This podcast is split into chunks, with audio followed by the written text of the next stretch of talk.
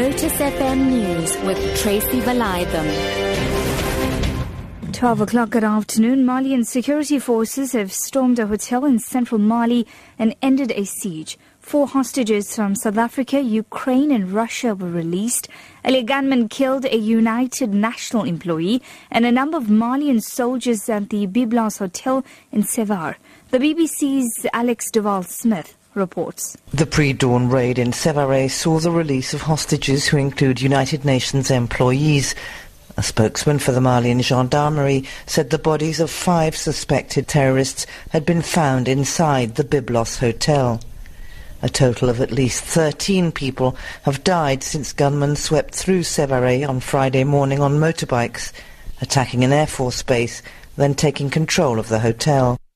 Earlier, Imtiaz Sooliman of the humanitarian organization The Gift of the Givers Foundation confirmed that one of their members had been rescued from the hotel. Member of the Gift of the Givers was in the hotel the time it happened. I can't give you his name here because that's a personal matter for himself and his family. But yes, I can confirm the member who has now been rescued is in the UN compound in Mali. We haven't spoken to him directly.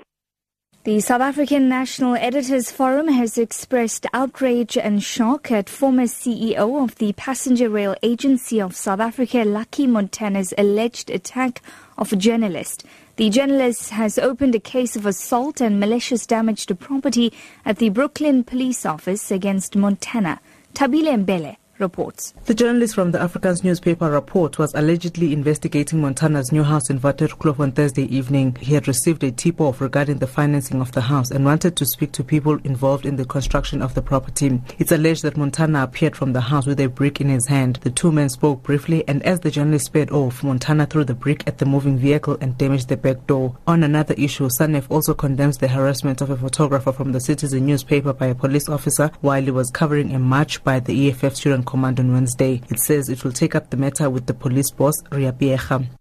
Abroad this afternoon, the UN Security Council has indefinitely adopted a resolution aimed at identifying those responsible for deadly attacks using chlorine and chemical weapons in Syria. It has called for a team of experts to be given full access to collect evidence. The US, Britain, and France have repeatedly accused President Bashar al Assad of carrying out chlorine gas attacks. However, Syria's envoy to the UN, Bashir al Jafari, has denied the allegation.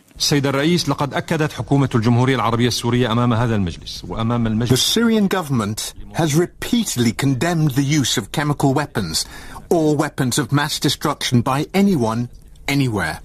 Syrian civilians have been targeted with toxic chemicals and chemical weapons by the armed terrorist groups led by Islamic State and the Al-Nusra Front. Back home this afternoon, South Africa is experiencing a critical shortage of donor organs. This is according to the Organ Donor Foundation. More than 3,700 patients are waiting for kidney transplants and rely on dialysis to stay alive.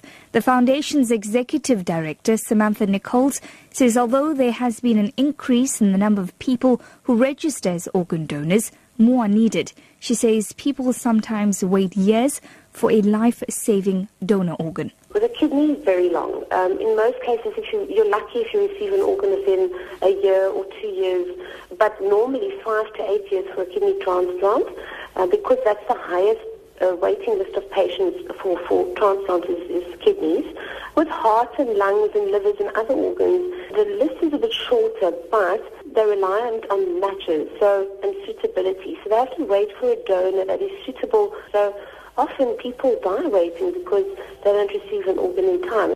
Your top story this afternoon Malian security forces have stormed a hotel in central Mali and ended a siege. For Lotus FM News, I'm Tracy Valaydham. I'll be back with your final news update at 1.